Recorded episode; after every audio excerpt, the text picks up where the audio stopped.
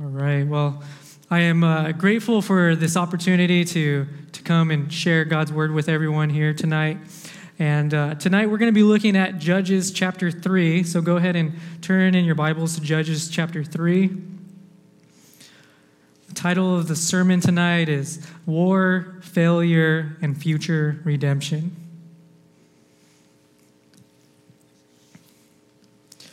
So we'll be reading Judges chapter 3 this is what God's word says. Now, these are the nations which the Lord left to test Israel by them. That is, all who had not experienced any of the wars of Canaan, only in order that the generations of the sons of Israel might be taught war, those who had not experienced it formerly.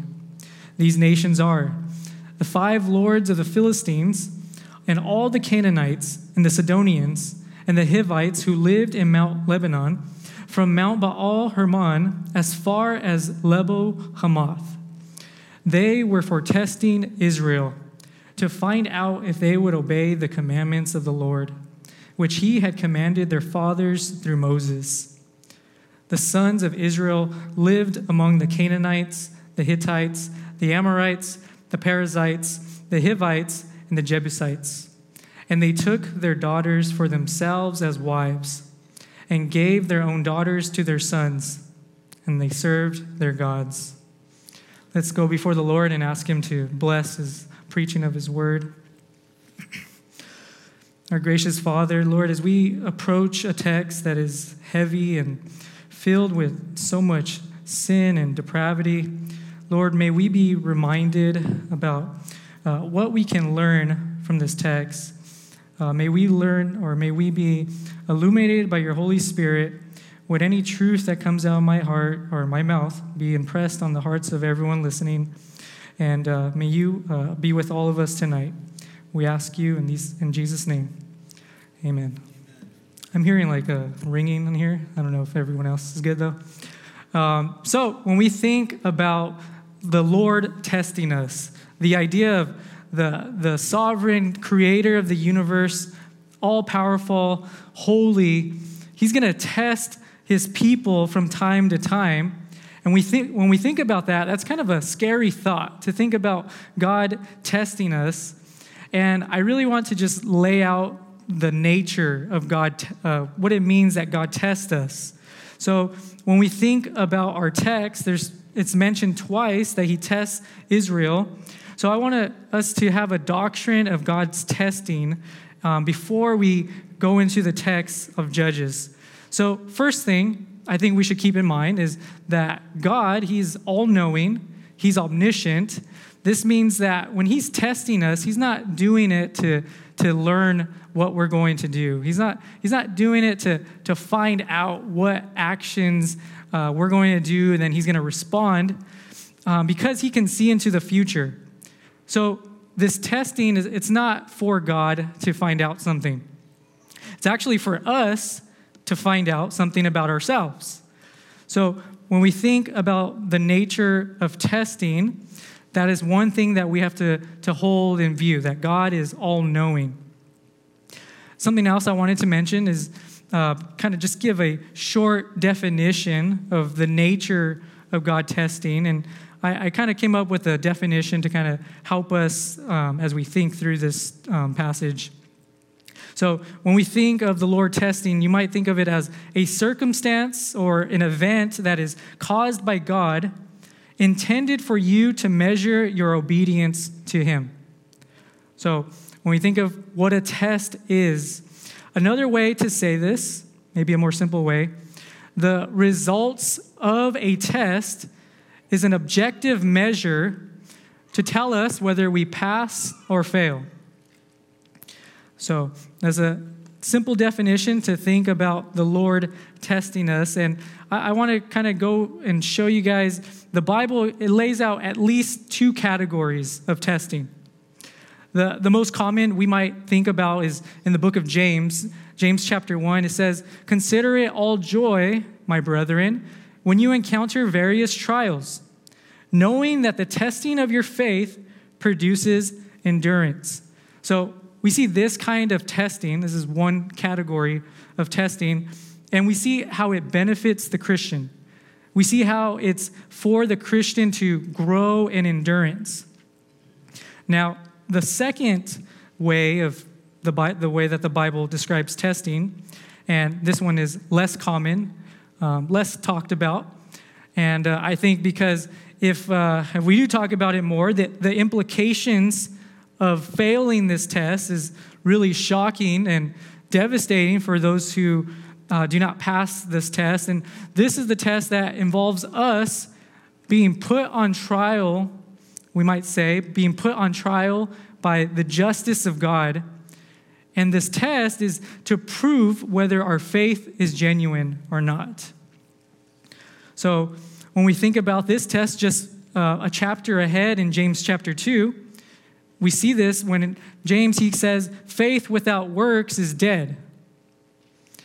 James is telling us to put our faith to the test, and evidence of our faith will have works that follow it.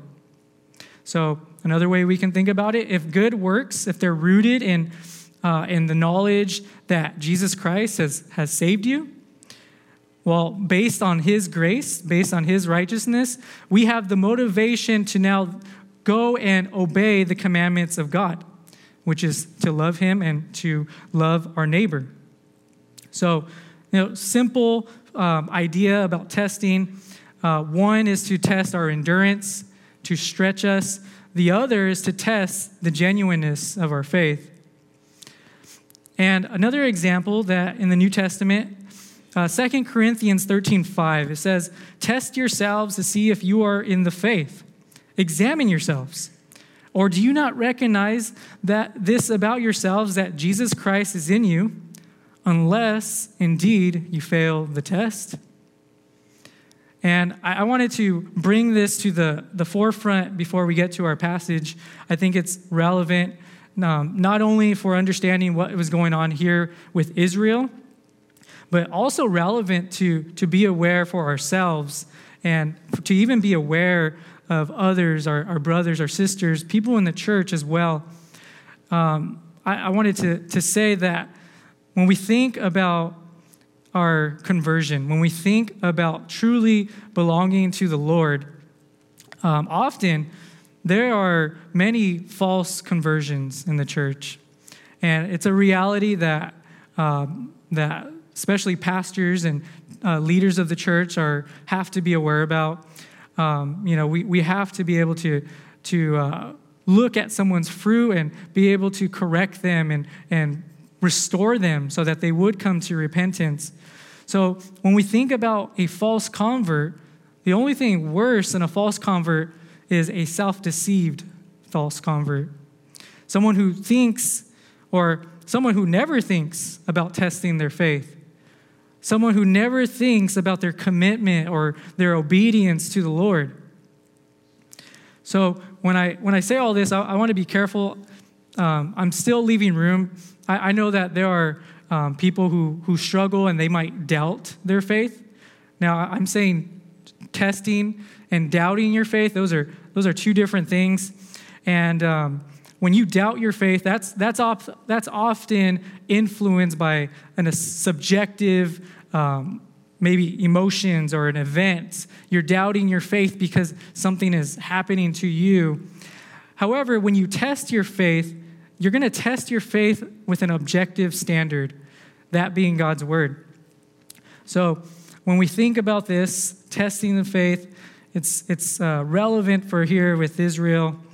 And um, I want us to remember um, a test from the Lord is a circumstance given by Him to produce an outcome that, that is an objective, objective manner if we pass or fail. So we can know for sure if we pass God's test. There's no questions about it. We're not going to be left wondering afterwards if, if I'm in or if I'm out. Is my faith genuine or not? We're not going to be left with questions because God has given us a way to know. And He's going to give Israel a way to know if if he uh, if they are obedient to him that is one way so this is what happens here with israel and uh, really quickly i think it's important to just to kind of cover i'm just going to uh, fire out some of this uh, biblical context to keep in mind. I'm not going to go through all these texts, but um, there's a couple things that are important to remember when we approach the book of Judges, um, let alone just chapter 3. So, first, I want to remind us of the promise made to Abraham back in Genesis 12. God promised Abraham, he, he looked down on earth, nothing that Abraham did, nothing, nothing that uh, Abraham worked to earn God's grace. He just looked down and he picked Abraham right there. And he said he, he promised him that he was going to bless him with descendants. He was going to bless his descendants with land. And uh, he was going to experience a lot of prosperity. Now, the purpose of this promise was to bless the entire world. That sometimes we forget that Israel was given a people, Israel was made a people, and they were given land, but it was in order to do something, and it was to bless the nations. So that's one thing. Keep in mind also that after this, the people were uh, held captive in Egypt. They were slaves to the Egyptians. And when we think about them being slaves, God delivered them out of Egypt. And then shortly after that, he made a covenant with them. And this covenant, it was conditional. It was based on the people's obedience. This, this happens in Exodus chapter 19 through um, all the way to chapter 24. Um, so if you wanted to check that out, but that's important to remember as well. And then in Deuteronomy, we have the blessings and the cursings of the, the covenant. And these are laid out plainly for the people. Uh, there's no questions uh, to be asked after. They agreed to the circumstances of the covenant, they signed the contract. So, uh, this happened in Deuteronomy. The consequences of what would happen if they disobeyed were made clear to them. Well, we're getting closer to Judges. So, uh, in Joshua, this is uh, at the end of Joshua, the promised land has been given to his generation. The first generation of Israel was dis, uh, excluded from entering the promised land. And Joshua entered the land of Canaan and they took over. However, they did not do everything that the Lord asked them to do. Um, they were supposed to wipe out every single Canaanite and everyone that was there in the land. And at the end of Joshua, um, this generation is known or recognized as a faithful generation, even though they forgot this really important thing. But at the end of Joshua, on his deathbed, um, so to say, um, he's reminding the people, the next generation that's coming, to renew their commitment to the Lord. He wants them to, um, to remember what he's done for his people, all the way from Abraham. He wants them to remember the promise he wants them to remember the deliverance from Egypt. And then he wants them to remember um, what he's done in giving them the land and victory. So he tells the people to renew the covenant. And finally, we arrive here in Judges. And shortly after, well, right after Joshua dies, we see Israel fall into sin. They, they fall um, into a cycle of uh, enslavement, not just to the nations, but uh, to their gods. And um, so that's that is all the background that's kind of going on with Judges. It'd be kind of difficult if we just picked up in Judges 3 and ignore all those themes. So, you know, we're going to be juggling a lot, but um, it's important to help us understand. So, when we look at these uh, six verses, I want to just give a simple outline Verses 1 and 2, these are the test for war. Test for war. Verses 3 and 4, a test for obedience. And verses 5 and 6, this, the, these verses explain the results of the test. So, very simple outline.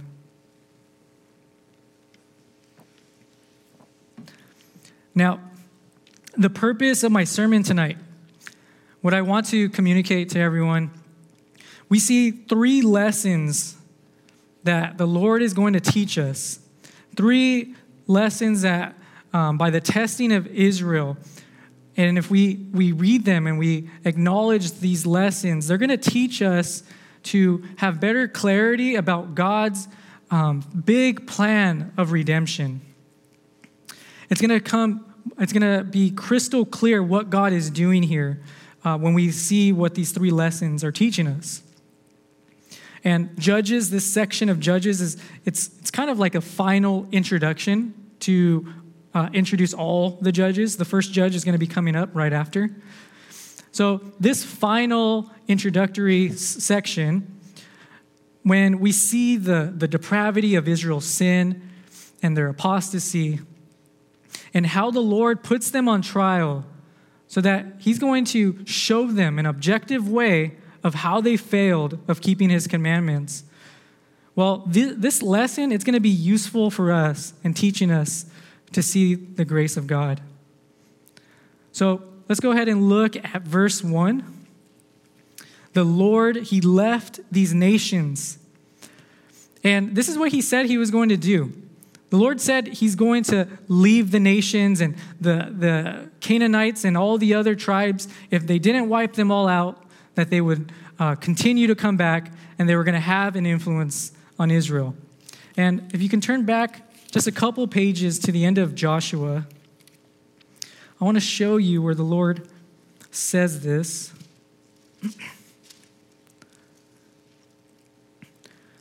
So, Joshua 23,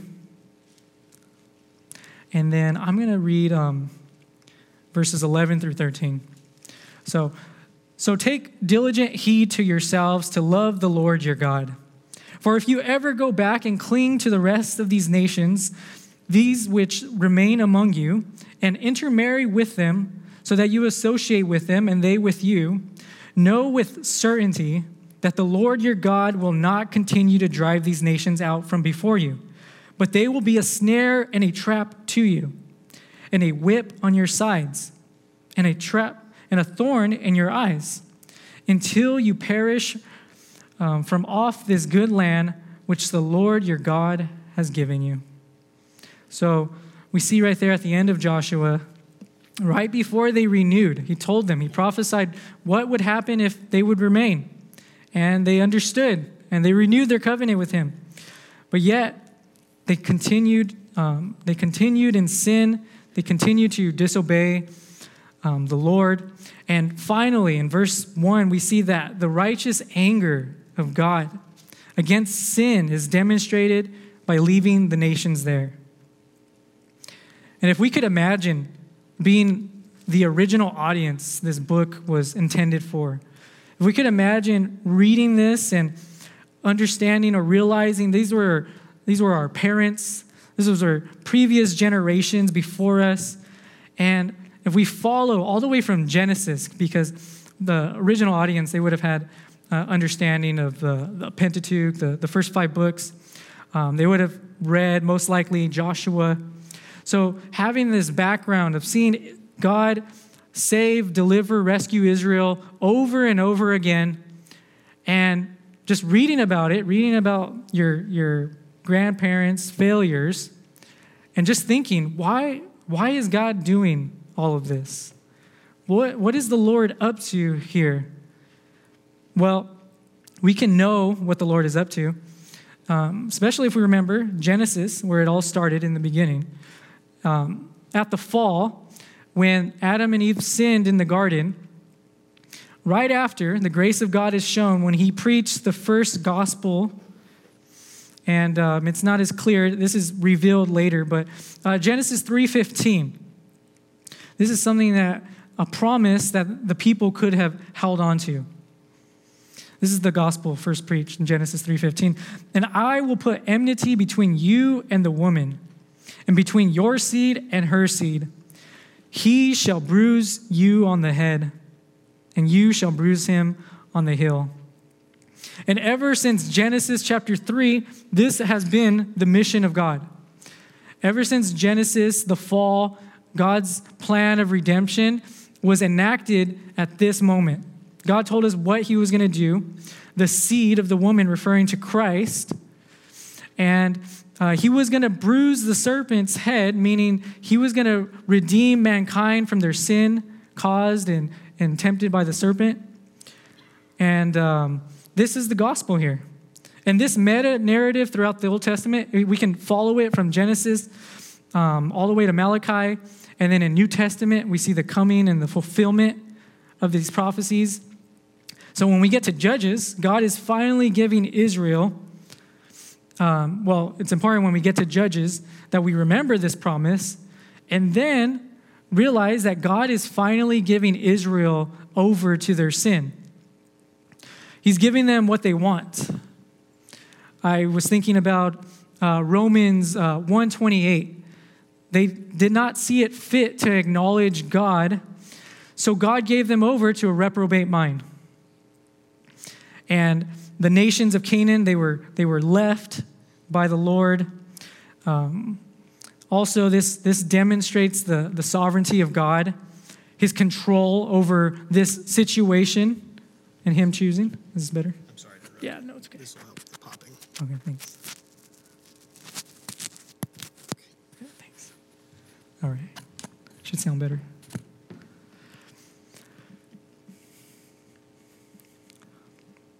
What were we talking about? All right.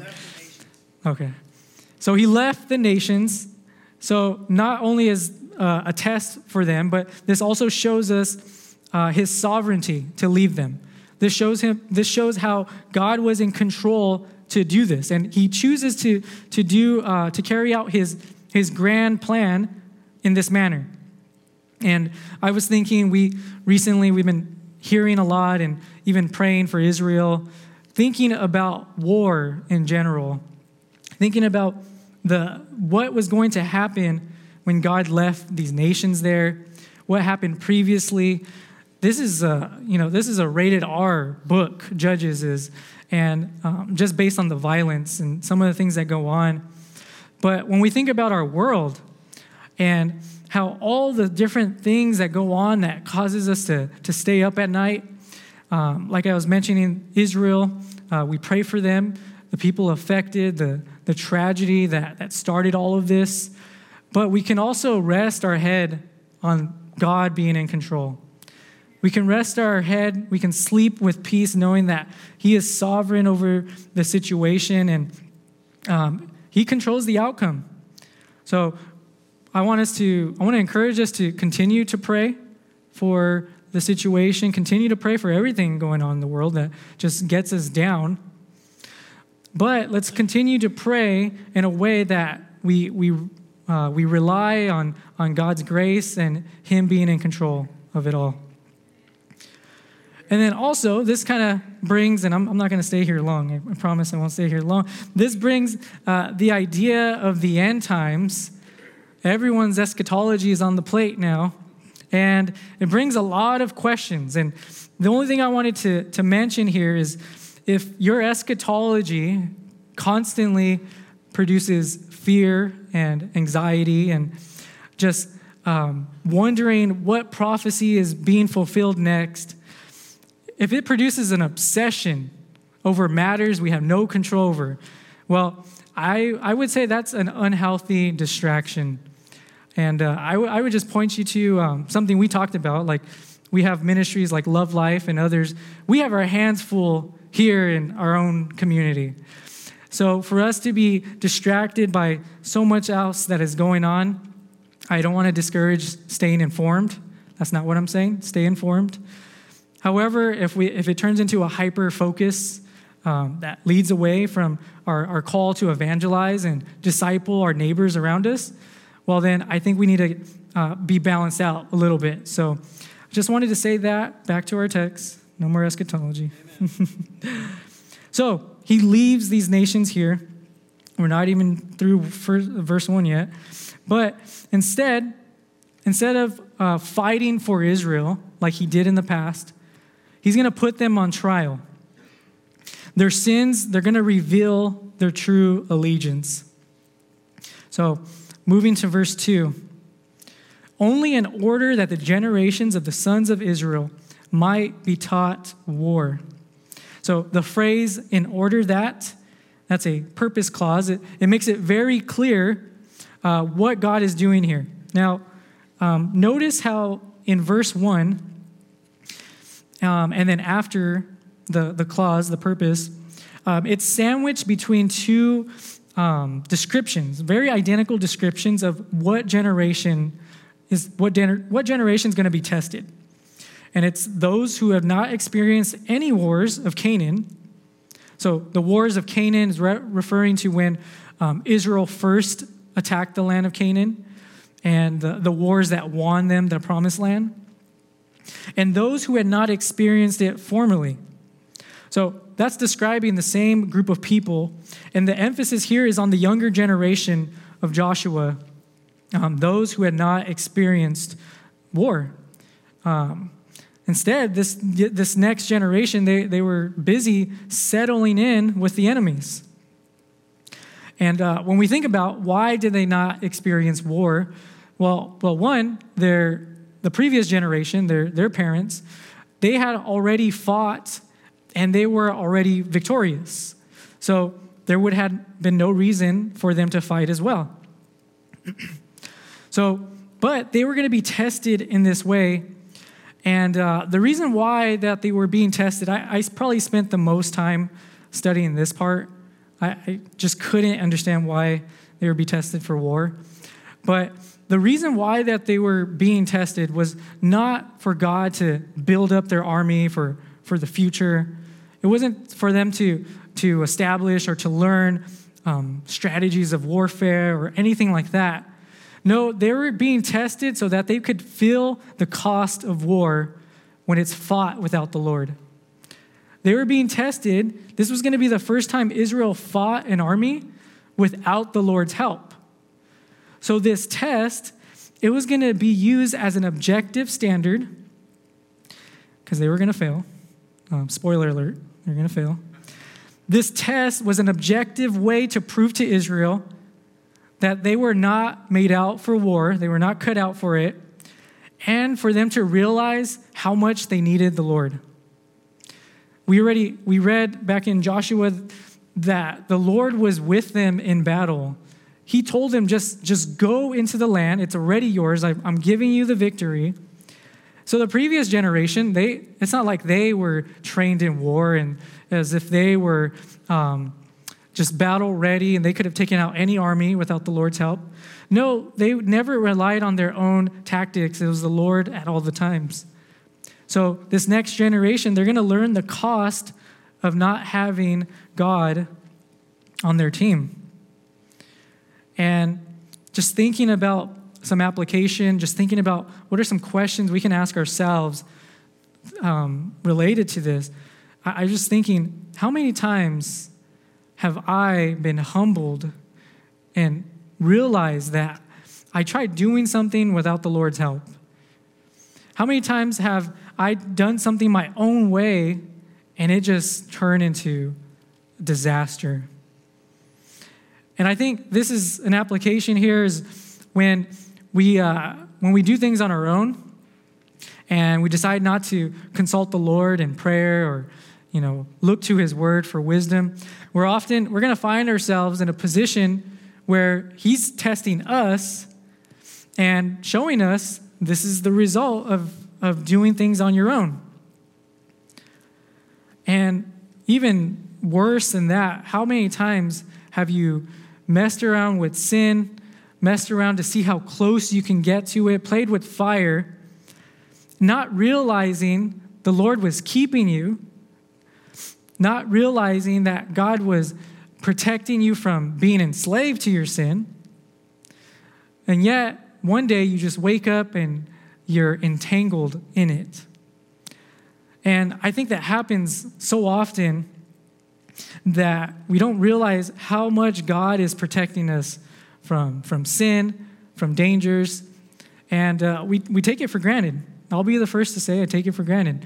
And it's a reality that God's people, um, he, they, we take his protection for granted. But it's important to remember this it's, it's a test. This is a straightforward way of knowing that we have failed. So we should not ignore it.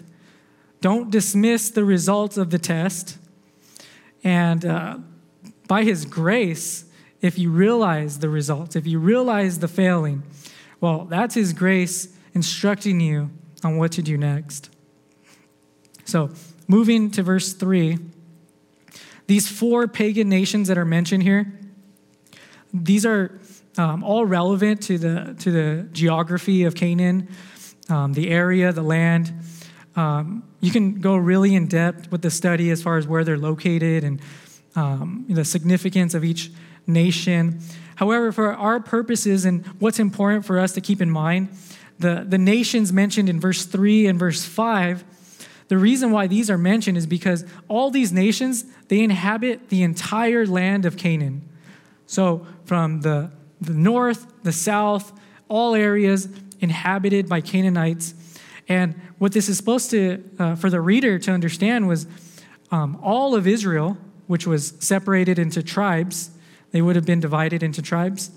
There wasn't one tribe that was not under some kind of Canaan influence. There was not one tribe that did not have the Canaanites living within them or amongst them. So, all these nations, these tribes, these Canaanites that are mentioned here, that is to tell us all of Israel was susceptible to the test of the Lord. All of Israel, as some commentators put it, all of Israel had been become completely Canaanized. And the church, God's people today, the church, we face the same threat that Israel faced. But ours, we wouldn't call it being Canaanized, we would call it being secularized. And we have the risk of becoming secular, secular, secularized by the world. And it's really concerning when the church starts to function like the world, starts to look like the world, starts to act like the world, likes what the world likes, and tries to cater to the world. It's really concerning. And when churches, when, when the churches become, and I'm talking about local, individualized churches, um, I don't want to broad brush the entire universal church, but when we look at local churches and when they become more concerned with, with being friendly to the world, when God tells the church to frown at what the world does, when the church becomes comfortable um, and concerned with the world's needs instead of being concerned with, with conveying the convictions of Scripture. Or when we think of the church being passive and indifferent towards the society's issues and controversial uh, things and matters at hand, instead of preaching the truth, well, that's, that's really concerning. And I just mentioned that here, not to, not to point fingers at our church, but for us to be aware of the dangers of loving the world. And God, He will not allow His bride to, to live like this forever. He will, he will send His loving discipline and He will make things right. Well, this is a depressing text, so um, but but we got we have some uh, future redemption coming. So let's move on to verse four. This is the second mentioning of testing. And this one is testing Israel to find out if they would obey the commandments of the Lord, which he had commanded their fathers through Moses. So, with the mention of Moses, we have to think back to the, uh, the covenant made at Mount Sinai, back in Exodus 19, like I mentioned. And then we also think about the Ten Commandments given to Moses. He was given the commandments, and then um, he gives them to the people. They agreed to follow and obey the commandments of the Lord. And um, all this context, it raises the idea or it makes us think about the, the nature of the old covenant where God demanded obedience in return for blessing. God made a deal with his people if you obey, I will bless. If you disobey, I will curse. And we see this is how the old covenant operated. And the other aspect of it is that in order to receive forgiveness of sins, because they were not able to keep the commandments, in order to keep or to receive forgiveness of sin, the only way to do that was through the shedding of blood, and it was through animal sacrifice. So this was not sustainable. The old covenant with Moses, the, the priests, the sacrifices, the commandments, it was not sustainable. It was never meant to be sustainable. And that we're going to see that kind of unfold a little bit. So moving on to, to verse 5, we're going to see how the old covenant is relevant here. But moving on to verse 5, we have this section. This is kind of like a report card in the, in the, the way that the author writes this. He gives us the, the two tests in verses 1 through 4, and now he's telling us how Israel did. He wants us to, to really feel the disappointment, the failure of Israel. And it says, They took their daughters for themselves as wives, and gave their own daughters to their sons, and served their gods. This complete dismissal of God's commandments is what is most noticeable here. God specifically warned them not to do these exact things, not to intermarry, not to worship and follow the gods. And they did exactly against what God commanded. And when you notice, when we look at the three, uh, the three acts here uh, of marrying their daughters, um, and then giving their daughters to the sons, and then serving their gods, we see a gradual, or I, should say a decrease, or however you want to look at it. Each of these acts, they're an increase in depravity and severity of their sin, with the conclusion of just full on pagan worship. And like I mentioned, um, Israel, they were never going to succeed under the old covenant. It was going to be impossible for them.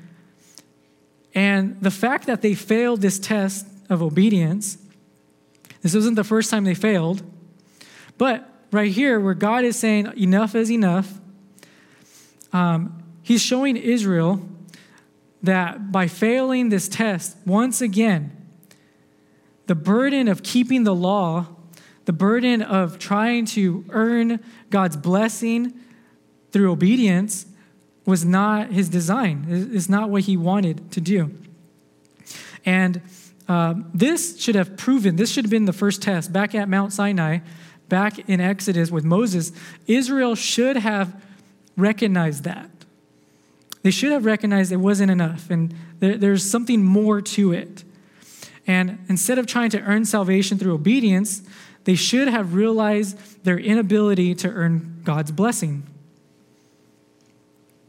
So we see that the failing, um, Israel failing, it, it points to God's overarching plan. Remember, we have all these things in the background.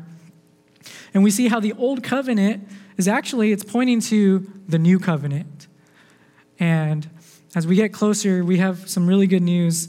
Um, I would like for you to turn into Galatians chapter 3. So I think Galatians really helps us out here.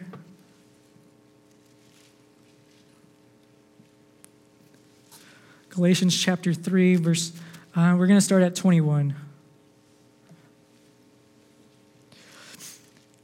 So it says, Is the law then contrary to the promises of God? May it never be. For if a law had been given which was able to impart life, then righteousness would indeed have been based on law. But the scripture has shut up everyone under sin so that the promise by faith in Jesus Christ might be given to those who believe. And then verse 23.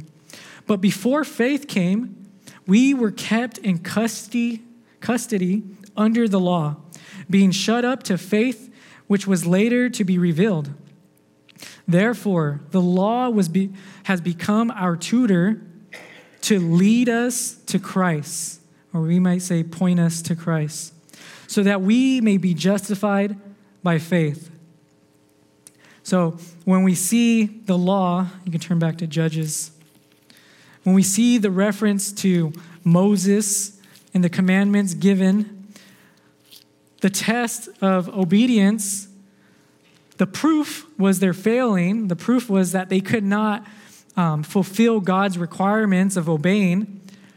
And that should have told them that, that result of not being able to keep the commandments, that was God's way of saying that this was not the way. This covenant is pointing to something I said back in Genesis and uh, referring to the promise of the one who would come through the woman. So when we think about this, saving faith was believing God would keep his word to save and redeem. We can maybe simplify it like that. The Old Testament, we know that Abraham, he was justified by faith. The same way that Abraham was justified by faith by believing God. When God told him he was going to do something, he believed God. He believed God's promises. The same way that Abraham was saved was the same way that the people of Israel could have been saved. However, we see the results and we see that they failed the test. And just to, to shift from Israel, how, how are you doing on this test so far? Have you failed this test of faith? Are you constantly feeling frustrated, being enslaved to sin? Do you constantly feel like you're losing the battle? Well, I wanted to remind us that the law is the tutor that points us to Christ. And I don't want anyone to leave here tonight um, leaving like the rich young ruler, sad and depressed, because when he came to Jesus, he had the right question. He asked Jesus, How do I inherit eternal life? That's a pretty good question to ask, especially Jesus, right? And Jesus tells him, knowing him, know, right? Jesus is omniscient. He knew everything about him. Knowing, um, well, one, he said, Why do you call me good? He called him a good teacher. And he wanted him to say, Because you're God, right? That would have been the best answer that the uh, rich young ruler could have said. Well, he gives him a test, a litmus test of the commandments. He takes them back to the commandments their fathers were given, his father was given through Moses. And he tells him, Well, you know the law. And he goes through the law with him. And the rich young ruler, not realizing that he has indeed failed the test, he wants to claim that he's kept the law. And uh, if you think you've kept the law, you're, you're going to be like the rich young ruler. But Jesus, he quickly humbles him because he's going to attack, he's going to attack one of the things that he was not giving up. And he attacked his, his riches, he attacked his comfort. And he told him to, to sell everything that he had, come back and follow me. And he went away sad. And when we think about this, Jesus continues after he leaves, he, he says, Look how hard it is for those who are wealthy to enter the kingdom of God. For it is easier for a camel to go through the eye of a needle than for a rich man to enter the kingdom of God. And the people listening, those who were nearby, saw this entire interaction. Those who would have had probably the same understanding as the rich young ruler. They would have all been under uh, thinking about the that they're under the law, that the way to earn salvation was through obedience, um, with no regard to God's promise of a future seed. And he t- and they asked, well, who can be saved?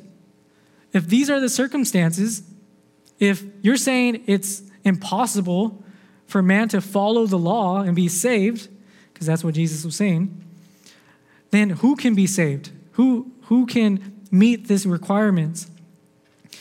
And Jesus, he rightly points out that they're on the right track, they're asking the right questions.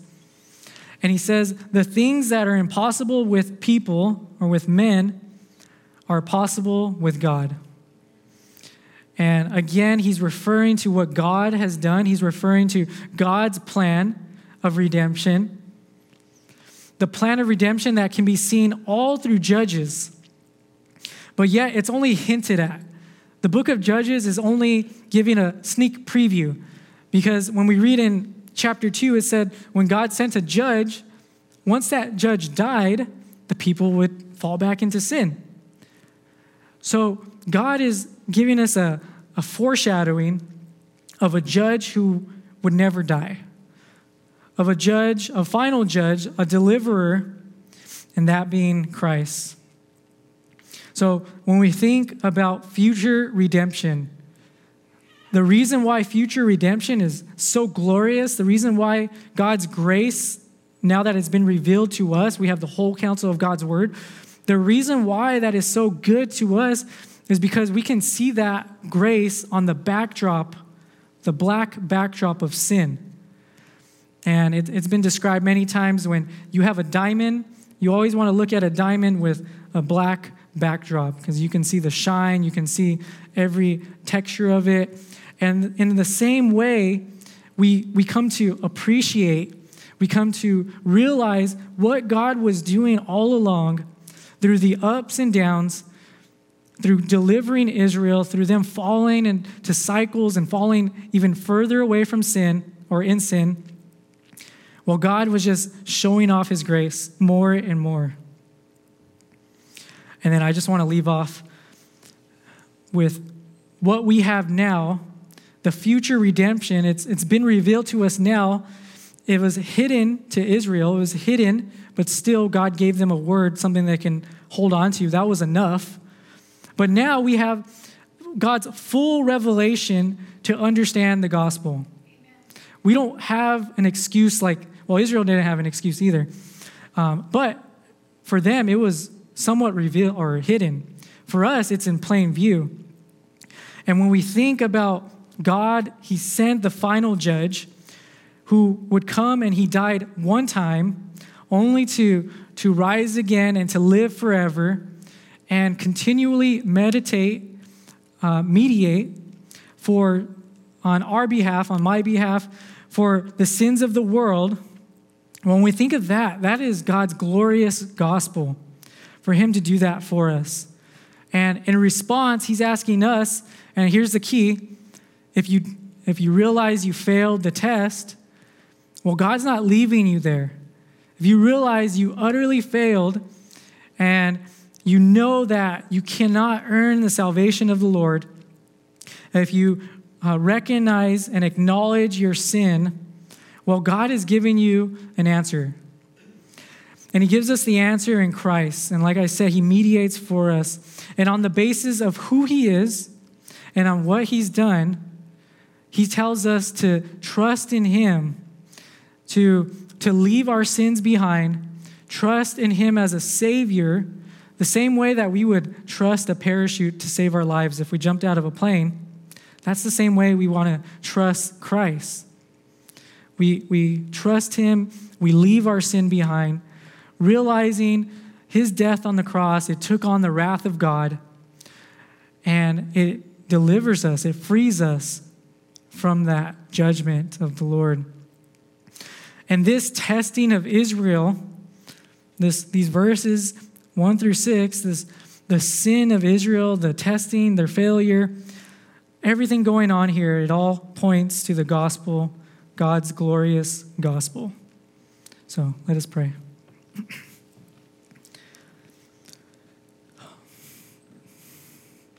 Lord, we are undeserving of this good news. Lord, we can't comprehend the, the plan of redemption that you had from the very beginning. This was always plan A for Jesus to come and to die for the sins of sinners. And Lord, would this good news be impressed on our hearts tonight? Would this good news be freeing to us? Would we realize that our faith is dependent on what Christ has done? Would you please help us to grow in our understanding of the gospel as there's many believers here tonight? Would you help us to learn every um, every part of the gospel so we can be more encouraged in our faith, so we can be under the first test, which is to produce endurance. And uh, Lord, we just thank you for your grace. So I praise you and thank you for everyone here. Would you bless our evening? In Jesus' name, amen.